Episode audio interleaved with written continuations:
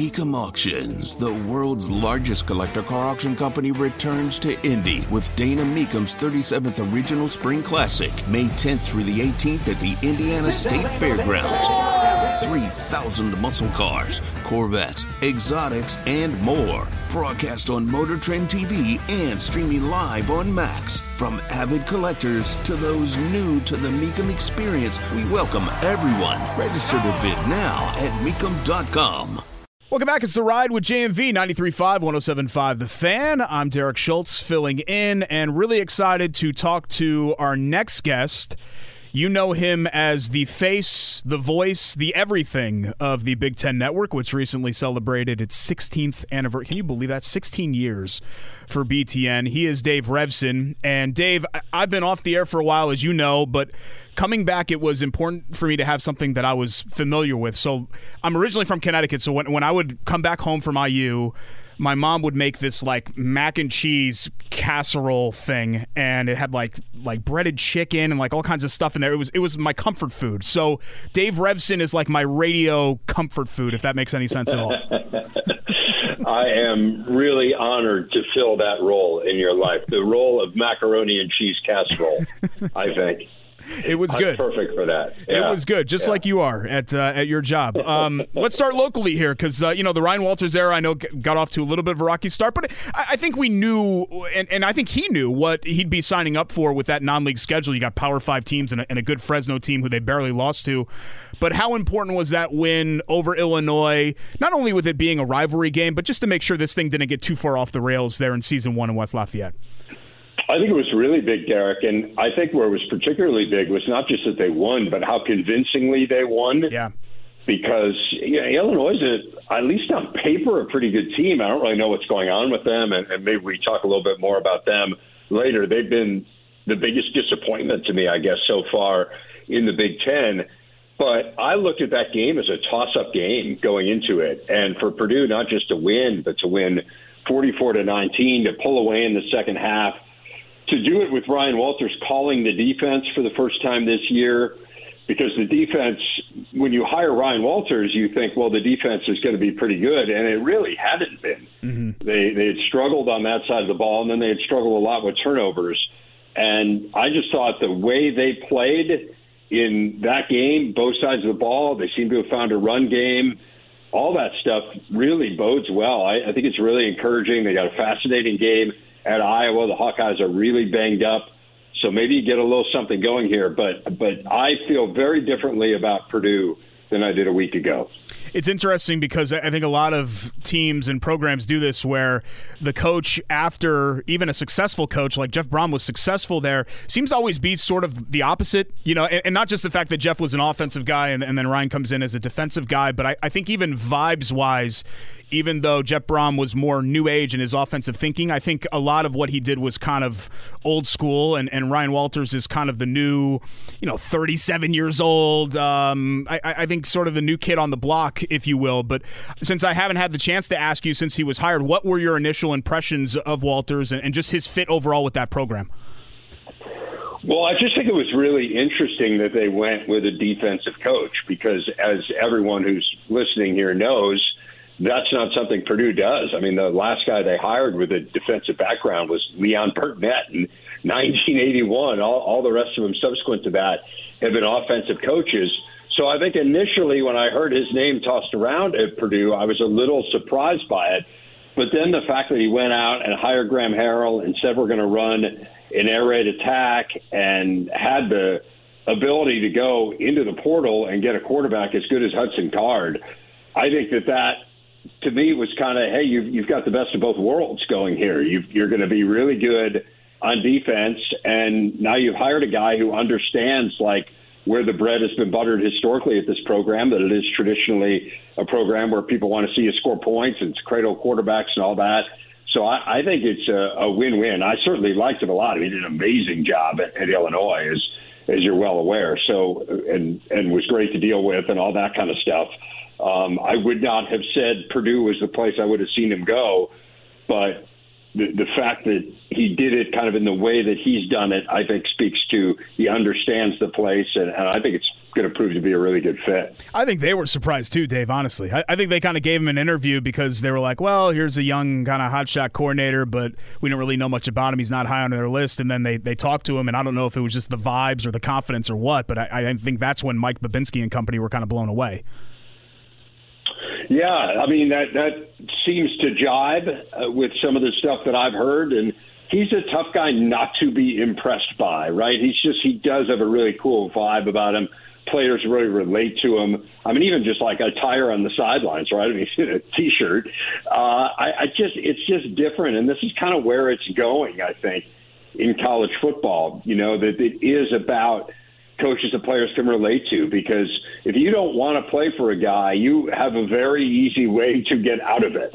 It's never been easier. And so I do think it has to be someone who appeals to players and, and who also is going to win. And, and I really do think Ryan Walters will win. So, yeah, I'm with you. I, I'm not sure this is exactly where they saw it going, but it makes a ton of sense. And and I, again, I feel great about it after last week, and, and and just really interested to see what happens here going forward because the Big Ten West really is wide open. I mean, they've got a they've got a difficult schedule, as you know, because they play both Michigan and Ohio State. I, I think it'd be pretty shocking if they were the team that emerged from the West, but they're going to have, I think, good head-to-head success against the other teams in the division. Dave Revsine of the Big Ten Network is our guest here on the Ride with JMV, 93.5, 107.5 The Fan.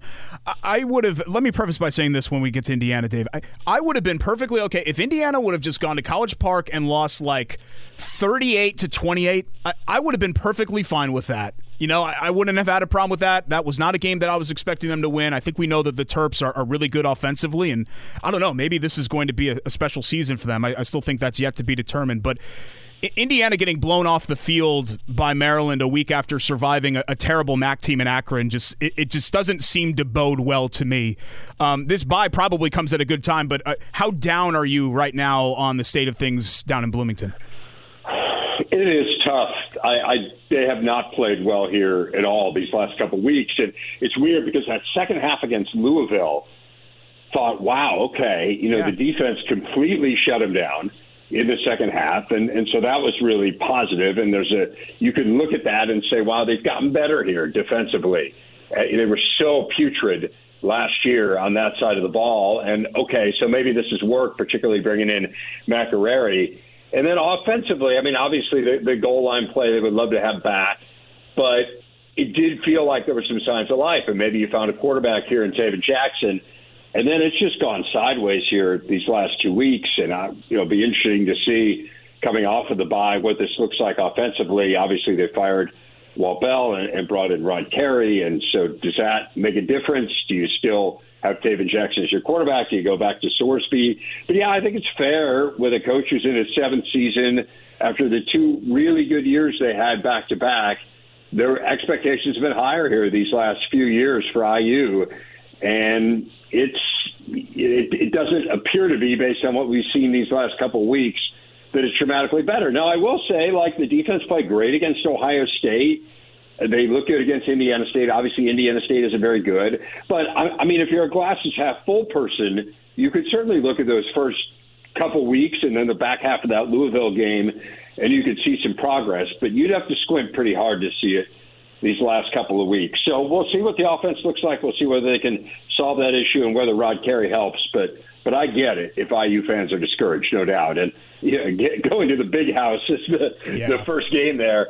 Uh, that's not exactly a very friendly way to, to reboot it. And, and two of the first three are are at Michigan and at Penn State. So it's it's a challenge, no doubt. And my bar's not very high, and, and this is a league that you know outside of Ohio State and Penn State and Michigan and th- that are always up.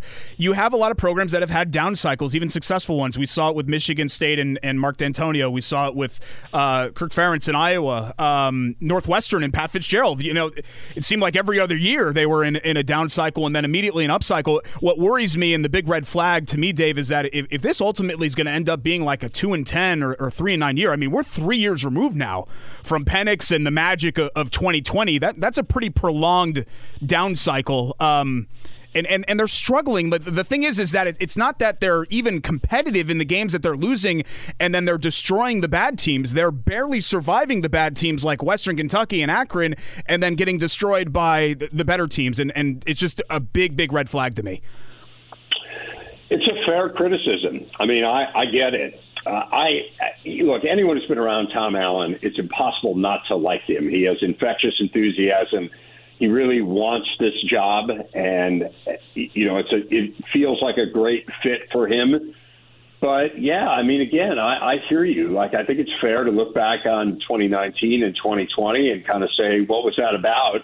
When they just haven't been able to to follow it up, and and it's fair to look at Michael Penix and the fact that this guy might be the Heisman front runner and and think to have let that guy get away. I, I mean, but that's just kind of what college football is now, and it's rough. I mean, again, I, I like him a lot. I really want this to work out, and I, I guess we'll see. I mean, this firing of, of Walt Bell and going with Rod Carey. I mean, that's a, a move that basically says he understands like they got to win now, and and that this is a really important juncture for him. So let's see. I mean, there have been a few signs here and there. You know, certainly there were there were moments with Jackson. I, I do wonder had Dexter Williams not got hurt last year. I think he gave them a little bit different dimension, and and it sounds like there's a possibility he comes back during the course of this year. I think he's a difficult guy to defend. So I'm not ready to give up on them, but I definitely get it with IU fans. I mean, I understand this feeling of kind of this feels headed in the wrong direction. We're joined by Dave Revsine of the Big Ten Network. When we last spoke regularly, it was back when Jim Harbaugh was at Michigan, but they would do this where they would start off really hot and they'd beat a bunch of teams that they were better than, and then we'd be like, well, well, let's wait. Let's wait till we get to Penn State. Let's wait till we get to Ohio State or even Michigan State in that era, and, and Michigan would end up ultimately stubbing their toe. They're past that now. you know, it feels like they've really broke through making the playoff the last couple of years. Um, right now, pound for pound, just how they look, and, and I get it, I, and I, I, get that people will question the schedule so far, but they're destroying people. Are, are they the best team in the country right now, in your opinion? It's interesting. I just had this conversation with Joel Klatt. We were recording something with him for tomorrow's show, and I was asking him the same question. He has Michigan number one in his rankings, and I was kind of asking him why, and, and he was saying, you know, there's an air of inevitability to what they do, and he saw that more so than Texas and Georgia. I, I think Texas has a chance to stake that claim this week. I mean, if they beat Oklahoma and beat them pretty soundly, sure. I think that might move them up to that number one spot, just given the quality of that win at Alabama as well. But you're right. I mean, Michigan is just killing people. They're five and zero. Oh. All five of the wins are by at least 24 points. It's the first time they've done that since 04, and yes, that is 1904. So I mean, it's been a long time since we've seen a Michigan team come out of the gate as dominant as this. But I also agree with what you're saying, Derek, which is like, you know, they haven't played great teams yet. I think Rutgers is pretty good. I mean, I think Rutgers is going to be a bowl team. Nebraska, probably not. I mean, they would need to improve significantly. And then the non conference schedule was just not competitive at all. So, and, and then the other thing they have going for them is you know, their schedule. Like, unlike Ohio State, like you look at Ohio State's schedule and they're like, man, there are some challenging games coming up here in, in the next few weeks. That is really not the case with Michigan. I mean, it's got Minnesota. You know, I don't think Minnesota's great. They've got IU. They go to Michigan State. We know the problems they're having.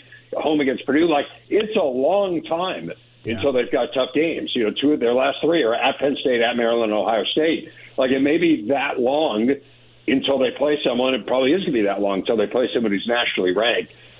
So I, I happen to think they're really good but I could understand people saying, I want to see how they fare against Penn State and Ohio State, maybe to a lesser extent Maryland, before I draw a conclusion on conclusion on them. Wanted to leave you with a, a, hoops question. The IU Kentucky series is coming back to life. That news just broke yesterday, yeah. and I, I, know it's not Big Ten centric. Obviously, UK is an SEC team, but the league has these non-league hoop rivalries. Like I know bragging rights with Illinois and Mizzou, and um, Nebraska Creighton's a thing, right? Don't, don't they take that pretty seriously? That, that's what yeah, I thought. Yeah, Nebraska won it last year. Yeah, it was a, it was a great game. Yes, that was a very serious game, no doubt. Knowing about the history and, and to have IU and UK was was a thing in the early years of the Big Ten Network. Of course, Indiana's breakthrough moment under Tom Crean, 2011. Um, are you excited to see something like that back on the calendar again? I love it. I think it's really good. I think I like the compromise they reached in terms of the locations of the games. Uh, the more of that stuff that we can do on campus, to me, the better. Uh, I just think uh, like that Christian Watford shot. I mean, that shot will live forever, right? I mean, and and part of what makes it so amazing is that camera. We call it the slash camera in the business. It was up in the corner of of Assembly Hall, and just to watch the reaction of the fans as that shot went through. I mean, it's one of those moments you just it sends chills up your spine. So yeah, I, I think it's wonderful. I'm thrilled to see it come back. Kudos to everyone involved for making it happen. And yeah, I mean, is that like I, I know you're kind of going down the road of is that the best non-conference game? I mean, like the that you know Illinois Missouri is a cool game. They split it right in half and and all that. But I mean, when you're talking about just like blue blood programs, you're IU and Kentucky, you just can't match that. So yeah, I'm I'm thrilled to see it come back and and really again kudos to everyone involved. It'll be really cool. I know fans are excited. What I'm interested to see is, is Mike Woodson or John Calipari coaching by the time it gets to Bloomington, at least in 28. you know, are they still yeah. with their programs anymore? It'll be kind of interesting to see. Uh, Dave Revsine, you can follow on Twitter, X, whatever you call it, at BTN Dave Revsine. Where's the BTN tailgate this week, by the way? The BTN tailgate is a home game gotcha. this week. They are they are not uh, going out on the road and then I'm not sure where they're heading next week. But yeah, we have a very light schedule on the network this week. Gotcha. And I know you have uh, Northwestern, I think, on Saturday, right? Is that the BTN game on Saturday? Northwestern and Howard. Yes, gotcha. going head to head. You can check that out, yeah. btn.com. Uh, thanks so much for doing this, Dave. You know, Jake actually does the show right before this one, and I told him yesterday that you were coming on, and he seemed to be pretty distraught about it. So I don't know if you have his phone number still, but if you could shoot him a text like, how you doing? Just check in real quick. want to make sure that he's in good spirits, knowing that, you know, you and I have rekindled our friendship here on the air he never checks in with me, and now I'm supposed to check in with him. I mean, I, I don't know, man. I, I don't, you know, I'm not happy with the ratio. Like, it's got to go both ways. It's so one sided with him, isn't it? Oh, it is. All right, buddy. Great talk to you, Derek. Thanks so much, Dave. Our next guest uh, is peddling a lot here lately when it comes to all of the things that he's involved with. You know him as the co host of Locked On Colts with Zach Hicks. He's also the deputy editor of Horseshoe Huddle at SI.com. He's at every Colts game, he's at all the practices a handsome, bearded, glasses fellow just like me. So we brought on Jake Jake Arthur here on the guest line, who joins us on the ride with JMV 93.5 and 107.5 The Fan. Um, now that I'm not full, uh, not in it full time anymore, I'm, I'm glad that you've been able to kind of fill that void, Jake, of handsome, glasses, bearded guy on the Colts beat, talking Colts football and Indy. So thanks so much for taking that torch and, and really advancing it. Oh well, you're the stud, man. That's that's big shoes to fill. Had, someone had to do it. You just want to do 15 minutes on Jonathan Taylor here, or what? Yeah, I mean, I, I think I've talked about Jonathan Taylor enough where I can I can kind of carry some weight. You know, talked a lot about him over the last few months. Obviously, uh, going to have some catching up to do here, and and Jake and I kind of talked about this. Uh, Jake Query and I talked about this at the very beginning of the show about his potential to play Sunday. Um, is there any reason to believe if he's healthy and practices Thursday, Friday, and then even next week? I, am not expecting him to play on Sunday, Jake. I'm not sure if you are, but is there any reason to believe that maybe next week uh, shouldn't be kind of the, the time where you could throw Jonathan Taylor back in there, even with a new quarterback, a new coordinator, new coach? Yeah, I'm kind of where you are. I'm not really expecting him this week. There is an outside chance, and for even Shane Steichen, who keeps things pretty close to the chest, for him to leave it open, that kind of says a lot. Uh, but I do think they would probably be a lot more comfortable rolling him out next week. Um, there, there's just some things, you know, there, he's got to get back in football shape. Uh, he he's been in the system. He's been learning things. You know, Shane Steichen's offense for months now, but you got to put it to literally put it to use on the field. He hasn't had to do that yet. Uh, so there's that stuff. There's kind of learning Anthony Richardson's tendencies. there's just a lot of like little small details where if he comes out in practice and looks awesome, like he looks like Jonathan Taylor that we all know, sure, maybe they put him out there this Sunday in a small package of plays. Uh, but I, I, I feel like you do. I'd probably target more so next week. From what you've heard, I guess lately, and it, has been a little bit all quiet on the Western Front, at least relationship wise. Remember, like two months ago, seemingly every hour there was a new tweet from his agent, or you know he's liking something on Twitter, or Irsay saying something, and there was this little bit of a like a two week period of of a, of a back and forth. And now that that's quieted down, do you know, Jake? Is this relationship? Salvageable? Is is an extension that both parties would find agreeable? Is that still feasible, or, or do we have to hear that from JT himself when he's activated and made available to the media? Yeah, I think we have to hear that from him, just because we. I, mean, there, there's been some reports that seem pretty solid, uh, you know, over the last couple months, but for the most part, the only person who's going to be able to give solid answers to these things is him and he's been quiet this whole time. You know, there, there's just a lot of questions that have to be answered that only he can answer. Um, now, from what everyone else is saying on the outside, at least from the Colts, they really hope things are, you know, they, that they can salvage this. Jim Irsay said, you know, I'm, I'm counting on Chris Ballard to calm the waters. And then when Chris last spoke to us, it, it sounded the whole thing was like a very pro Jonathan Taylor press conference, and it, it really sounded like an olive branch to me. Uh, so I, I think the Colts are really, really hopeful that they can do this. And I think I think there's just some misunderstanding maybe nationally about things. I don't think the Colts ever have not wanted to have, you know, Jonathan Taylor on the team or extend him. I just think they want him to reprove it first. You know, he's got to be healthy and he's got to show that he fits in well to this offense, which a player like him fits into any offense. But I mean, last time we saw him, he had the banged up ankle.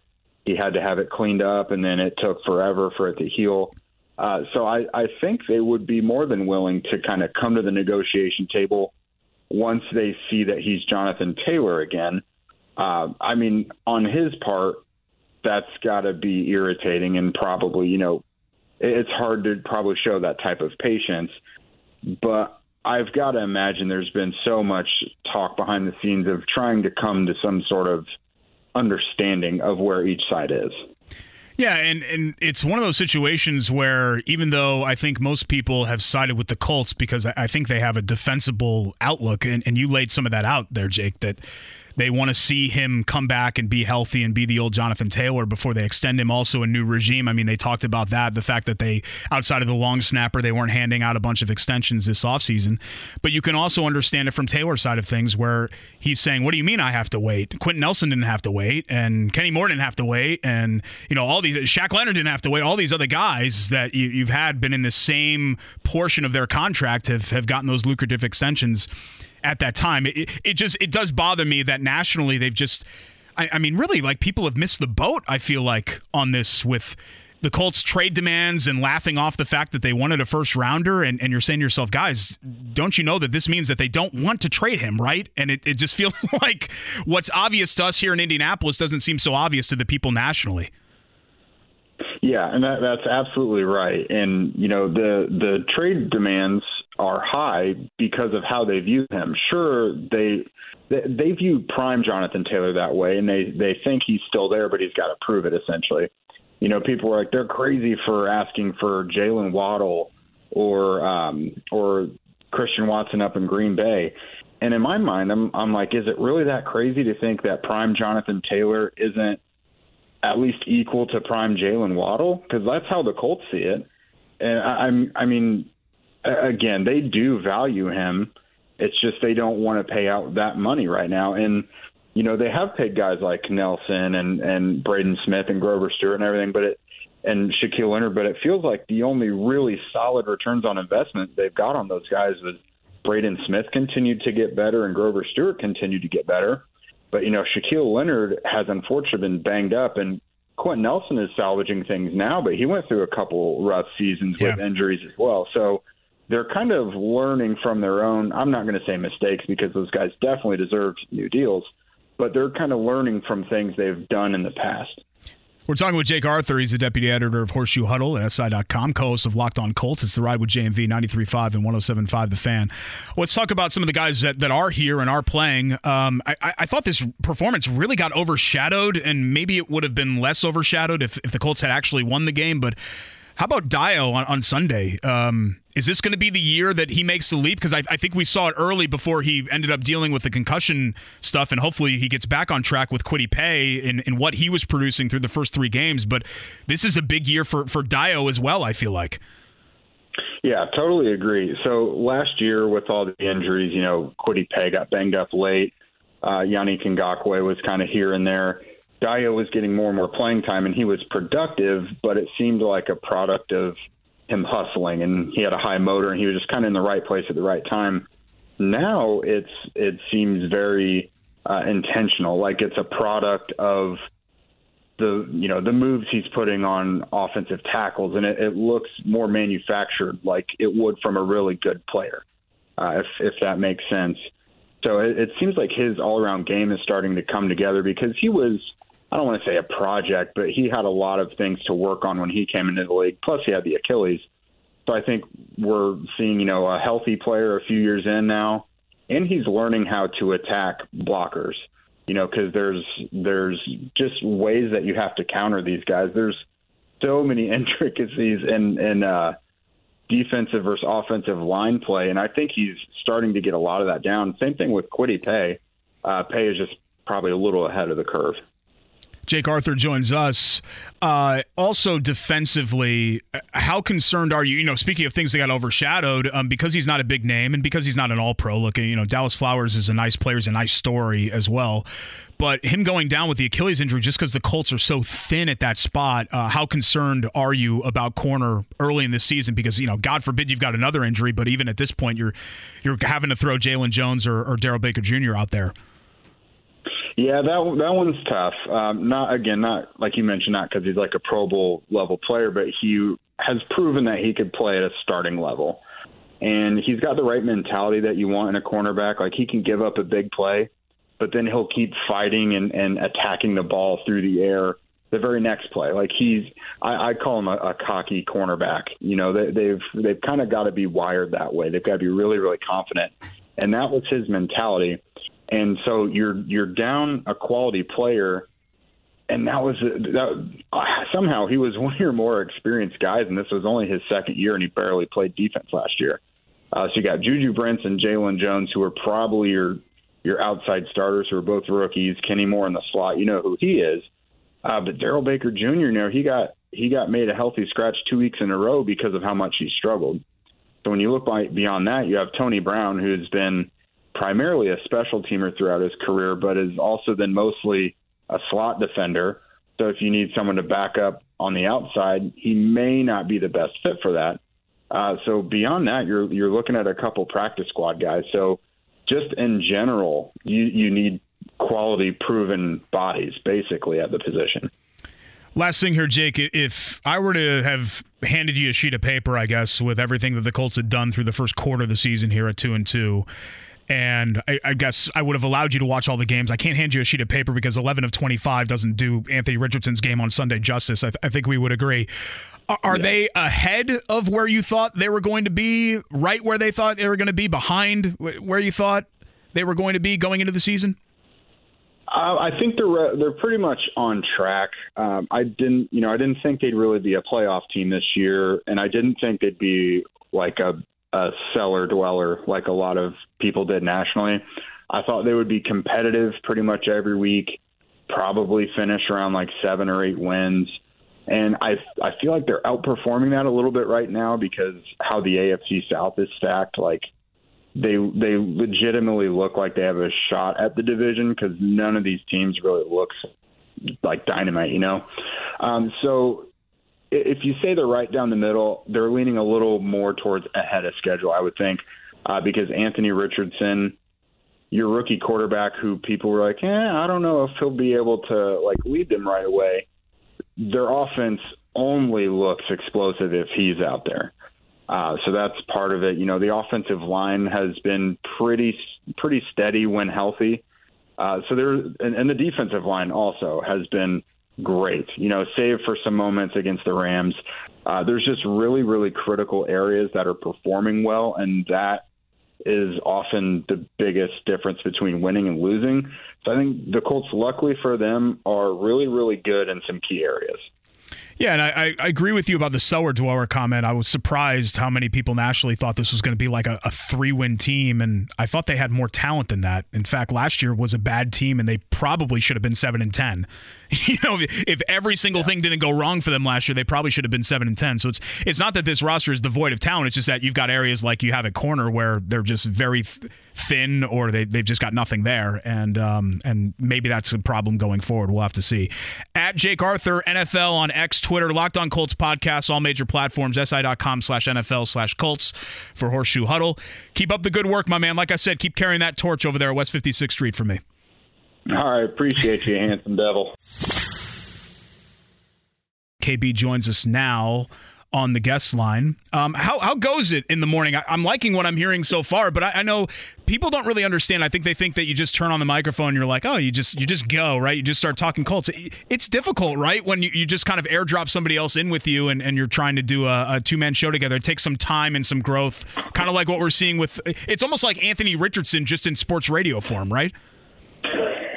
yeah, probably the only time that our show will ever be compared to Anthony Richardson. So thank you for that, Derek. Always good to chat with you. Um, so appreciate you helping us out today. But yeah, it, I would say that's a nice, nice comparison. Uh, you know, for a- Andy too. I can't even imagine like yeah. he gets thrown into this at the start, or I guess yeah, pretty much the end of training camp, start of the regular season. Uh, he moves from Sellersburg, Indiana, just north of Louisville, for like the first time in 20 years. And then his wife, who was supposed to be due, I believe, here in two or three more weeks, she all of a sudden has little Mason Sweeney at 34 weeks. So you throw all, and Mason's doing great, by the way, but you throw all of that in there, like life changing job, big move, first kid. That's a lot. So uh, Andy's been great. He's prepares um, a, a, ton, which is certainly the polar opposite of of the uh, uh of the previous co-host that I had. um, but yeah, he uh, I'm enjoying it, and like you, I think there's a little bit of uh, New York Giant background there. There is, yeah. That's what we originally bonded over. Uh, the, the, good thing for me is that I was smart enough to kind of abandon the Giants after they won here because I was like, I'm good. They they're never going to top this. I'm here in Indy. They won in Indy. I scooped up confetti and sent it to my dad. Like I'm good for life. And uh, poor Andy is still dealing with the the day to day with the Giants. Hard. Yeah. Yeah, he yeah it's he a tough is, existence. He lives man. and dies with it. So yeah, he's certainly dying with it right now right now a lot going on in Colts world. Um, are we just are, are, are we reaching the light at the end of the tunnel in the Jonathan Taylor situation here, Kevin, or are we just kind of restarting the clock on some of the things that we went through in, in July and August again, in your opinion? Yeah, it, we we probably can finally start to see some light, but boy, there's a whole lot left in the tunnel that still needs to be kind of sifted through. I mean, again, we still have yet. Obviously, Taylor's still yet to practice. You know, today was just a walkthrough, but the expectation is he, of course, will practice tomorrow. The first time he's done that since mid-December. And then uh, he's got to meet the media at, at some point. Um, and I, I would say give a little bit of his side to the story. And, and you know, when that happens, which technically he does not need to talk to the media until uh, he gets called up to the 53 man roster. So, you know, there's a possibility that might ha- that might not happen until whenever he's deemed game ready. You know, I'm curious what his message will be, what his tone will be. I've said this before. His past personality, and again, we haven't talked to him in about four months, so that's why I use that that phrase. He's not like a good holder outer, if that makes sense. Like he's not a he's not Terrell Owens on the driveway with Drew Rosenhaus right beside him and and doing you know push ups and sit ups. Like that's not Taylor, but again, he clearly has been pretty upset about it. But is the venom that was really alive and, and boiling over in July and August, is that still going to be there? Or does he want to share that maybe now that he's back practicing and, and theoretically he's going to play for the Colts relatively soon and all of that? So, again, there, there's still a whole lot to get through. You know, October 31st is probably another deadline of the trade deadline. But yes, to your point, I do think there is some light it's just a lot of things we got to clear before we get there. To me, the the best thing for him, and I understand why he did what he did. I understand why the Colts have, have done what they've done. I, I, it's one of these rare things in sports where you know everybody wants to pick a side, and, and I kind of can under even if I'm picking a side, I can understand where both sides are coming from. I, I really have felt all along that his best play was to just come back, be healthy, and be the 2021 level Jonathan Taylor again. Because I think what, what got lost here, and we talked about this a little bit earlier in the show, KB, is that nationally they, they seem to have pushed this uh, feeling that well the Colts never wanted to extend Jonathan Taylor and I don't think that's true. I think they were fully intending to extend him. They just wanted to extend him on their terms when it came to timing and when it came to finances. Um, so I don't think that's off the table, at least from the Colts side of things. But if if he comes back and plays well, unless he's really dug in about playing somewhere else, I'm under the assumption that he's going to get the extension. It might not be the extension that he wants, but um, an extension offer at least from the Colts. Yeah, um, I, I am probably a little bit more on the I'll believe the extension when I see it. I mean, clearly they've made a stance of they don't want to give him an extension right now, and we know that Chris Ballard has stated the four win reason, and you know, obviously, uh, you know, you probably have to contribute a little bit of health and the new staff and however else, you know, whatever else you want to throw in there. But you know, if you look at past precedent with this franchise with Jim Irsay, you know, running backs getting that that second contract that really hasn't been there, and you know, Irsay can kind of just be a um, when he talks. Usually, he's going to express his opinion, and I think in the times that he has chatted about the Taylor situation, you've never got him in any way, shape, or form mentioning the future with Taylor. And if it happens, I tend to think it'll be the franchise tag. Um, I don't think it'll be the multi-year extension. Now, again, things can change in a hurry with this, and we'll see how the rest of 2023 plays out, and you know how they view Michael Pittman at the end of the year, and and what they feel like Jonathan or uh, Anthony Richardson needs in terms of support around him.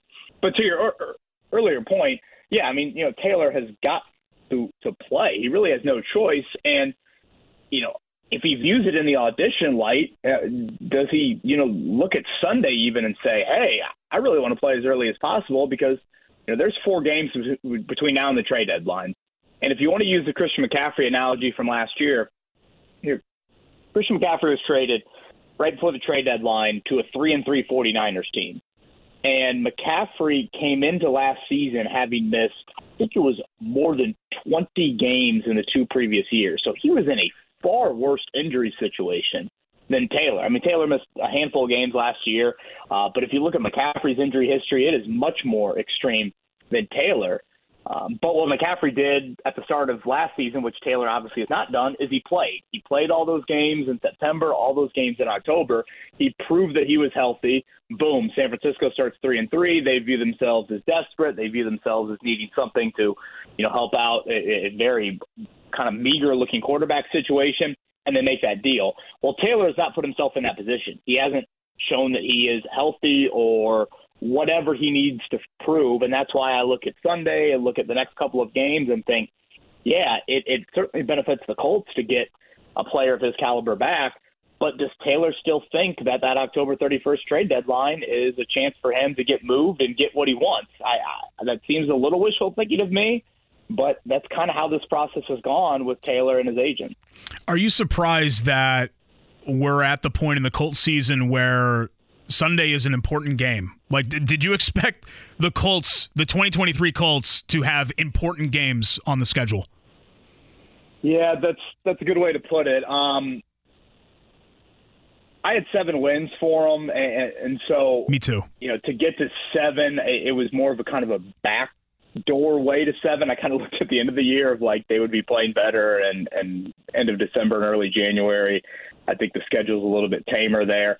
Um, but I guess I probably should have acknowledged two things. One, the AFC South is still the gift that keeps on giving. It's the only division right now in football where no team has won four or three games. Everybody's at two and two. So I think inevitably when you have a team or when you have a division filled with teams and none of them are going to run away with it or get off to a great start, then boom, you're going to have a meaningful like early October game. And you could point to you know, various Colts seasons. I mean, hell, last season, I mean, weren't they? I'm, trying to think of when they beat Kansas City and then they beat Jacksonville and Denver. like for some reason I'm thinking the Colts were three and two at one point last year. I mean, so I think you can. Yeah, three, two, and one. Yeah. Yeah, the one obviously the the uh, the tie. So you know, maybe it's not the most shocking thing in the world, but if you would have asked me that like in early September, Derek, I probably would have been like, even with me thinking they're going to win seven, like that seems a, a bit foolish. But um, again, welcome to the AFC South, and I think in a way too, these next two weeks, yes, they're big games for the short term, but I also think they're they are big games just in the eyes of Jim Irsay and in kind of the eyes of the Colts standing within this division. I mean, if you look at Tennessee, um, they have however you want to describe it, out bullied you, out toughed you. They have done what I think you wanted to do. Chris Ballard wanted to create this trenches, run game centric operation. And Tennessee has been better at it than you have. They've won five in a row against you, which is a big number. Uh, I think they're eight and four against Ballard teams if you go back to 2017. And I think in Jim Irsay's eyes, the Colts had dominated Tennessee for so long in this AFC South existence, and now all of a see all of a sudden see that been reversed.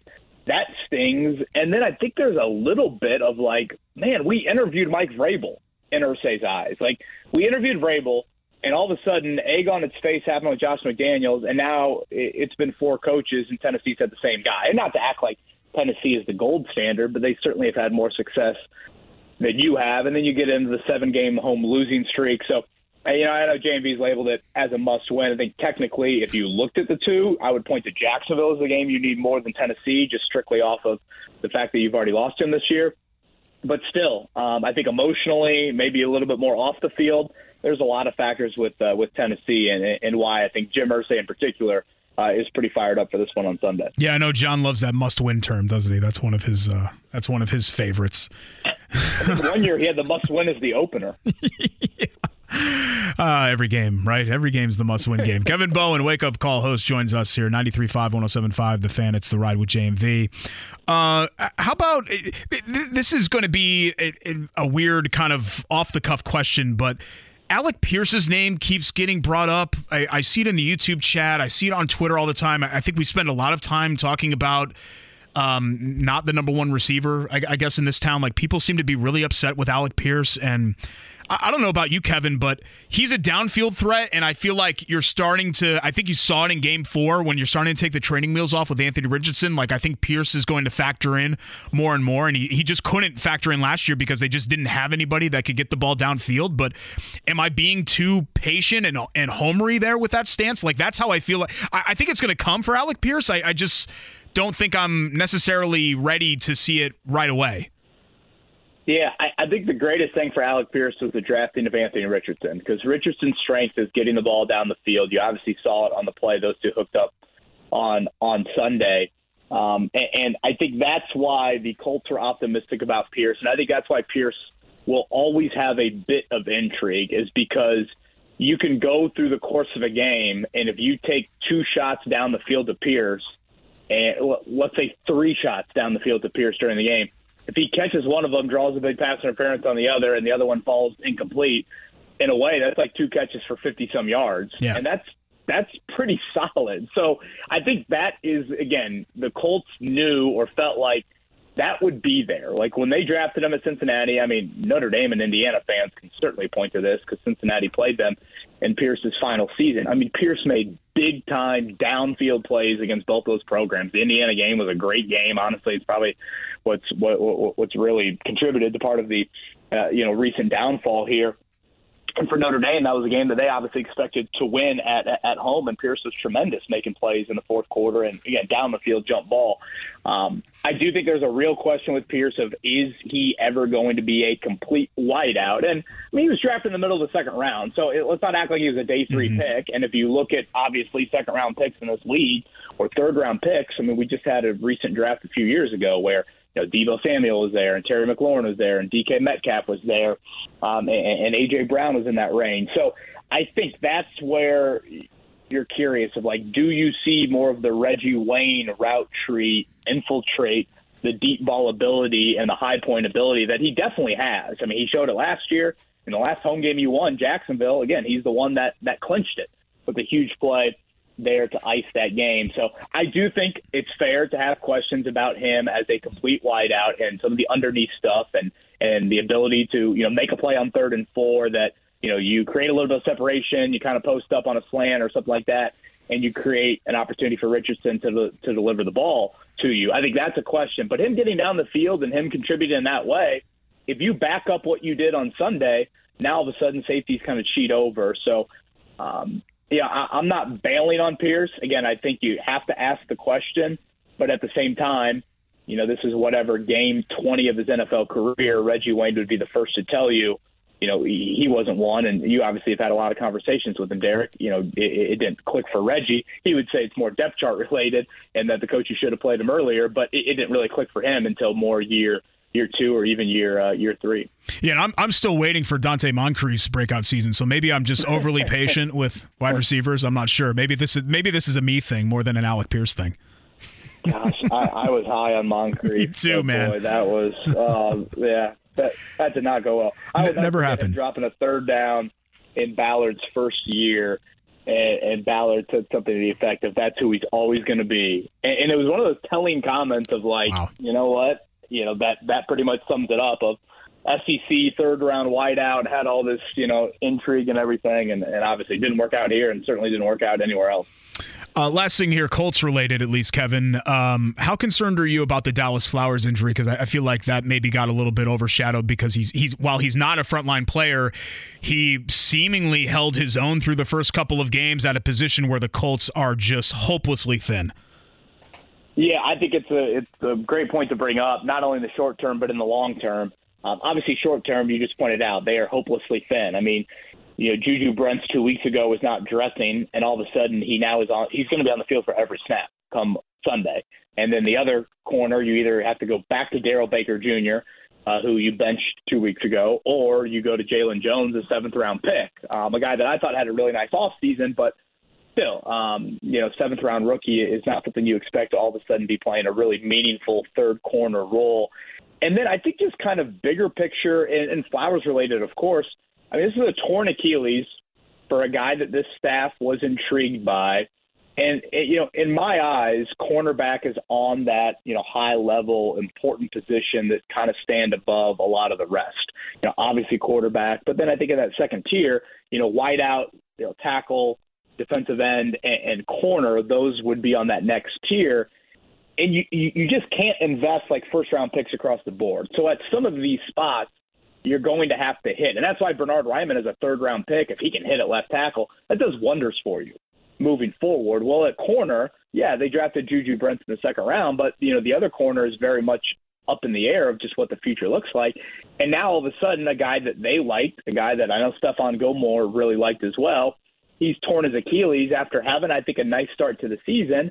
And you know, anytime it's a torn Achilles, especially for a player at, at corner where change of direction is certainly paramount, you wonder about you know where he's going to be come 12 months from now when the 2024 season is here, and and now you enter an off season and it's like, okay, you know you you got like what four or five young corners, you know, dating back to a few months ago that you're intrigued by.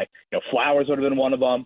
Darius Rush would have been one of them. Well, those two are either gone or done for the season, and now it's Juju Brents, it's Darrell Baker Jr., who's already been benched, and it's Jaylon Jones, the seventh round pick. So I think that's where it's obviously a bummer for Flowers. It's a bummer here in the short term because you're scrambling at a thin position, but also in terms of trying to find those puzzle pieces moving forward, um, this is a big deal because I do think he is one of the you know unheralded guys that was in position to possibly be a, a, a key corner for the future, and now he's got a pretty steep climb ahead of him. Last thing here, Kevin. I know they took your voice away at least temporarily. Um, how many years of your life are you losing on Notre Dame football, at least in the last two weeks? Unbelievable. uh, yeah, it's um, it, you know, it's just one of those like doses of fandom sort of reminders that I get, and Notre Dame football unfortunately has provided a lot of that. Of like, is this worth it? Um, but yeah, Ohio State. I mean, how? I mean, they obviously contributed to some dumb situations, but you know, in a way, I felt like they were a bit unlucky not to win that game um, certainly again did their own part in creating that negative luck, but then certainly against Duke, beyond lucky to have a quarterback that I don't call a scrambler. Uh, yeah, go 17 yards on a fourth and 16 against a really good defense. So yeah, I don't know what they've got up their sleeve for Saturday night at Louisville. and then certainly next Saturday against USC. So, yeah, the gray hair has already been growing a lot. Certainly, two years with Jake contributed to more of it, and the hair loss is, um, has been alive and well as well. So that continues to be there. Notre Dame football is not helping it, but the crazy thing about college football is if somehow if they can get through these next two weeks, obviously beating USC a big part of it. You enter the bye week, and and the schedule outside of at Clemson looks pretty manageable the rest of the way. And who knows, maybe you can factor into a playoff uh, playoff spot. And it, look, I, I'm not going to sit here and pretend like I'm a football coach, but it amazes me, even like really smart football coaches. It, those games are so similar to me in the sense that Notre Dame had what was it, the third and 16, and they rushed three and they get burned for it, right? It's first and goal at the one yard right. line. Duke, game on the line, right? Fourth and 16. What do they do? They rush three. And you're just like, it'd been working for you all night doing pressure on Sam Hartman. And, and he just kind of sat there like, I don't think he was ready to run, but he was just like, all right, fine. I, I guess I'm just going to do this here. And you, you, wonder why coaches get soft in those crucial moments. I, I don't get it. Well, and, and, two, if you look at what Notre Dame did to Kyle McCord leading into that third and 19, if you look at what Mike Elko did to Sam Hartman leading into that fourth and 16, they had brought pressure. Yeah. Like they had, they had Duke brought it all night. They, yeah. Yeah. It's not like they had created this long distance situation by rushing three. I mean, Hartman got smoked leading into that fourth down play there. And I, as soon as they started rushing three, I'm like, oh my gosh, this allows him at least to like create something because you know they were down their top two wideouts. So I mean, it's not like they had you know, you know high level wideouts. It's not they have them to begin with. So as soon as he started to run, I'm like, dear Lord, he must see something that is a lot of green grass, and certainly it was. So yeah, crazy, crazy game to say the least. Listen to Kevin every morning right here on these same airwaves, 7 o'clock for the wake up call. Which TV, Kevin's Corner, dude is everywhere. Uh, at K Bowen 1070 on Twitter as well. Appreciate it as always, my man. Thanks so much. Enjoy the chat, Derek. Hope James as well, and uh, talk to you soon, man.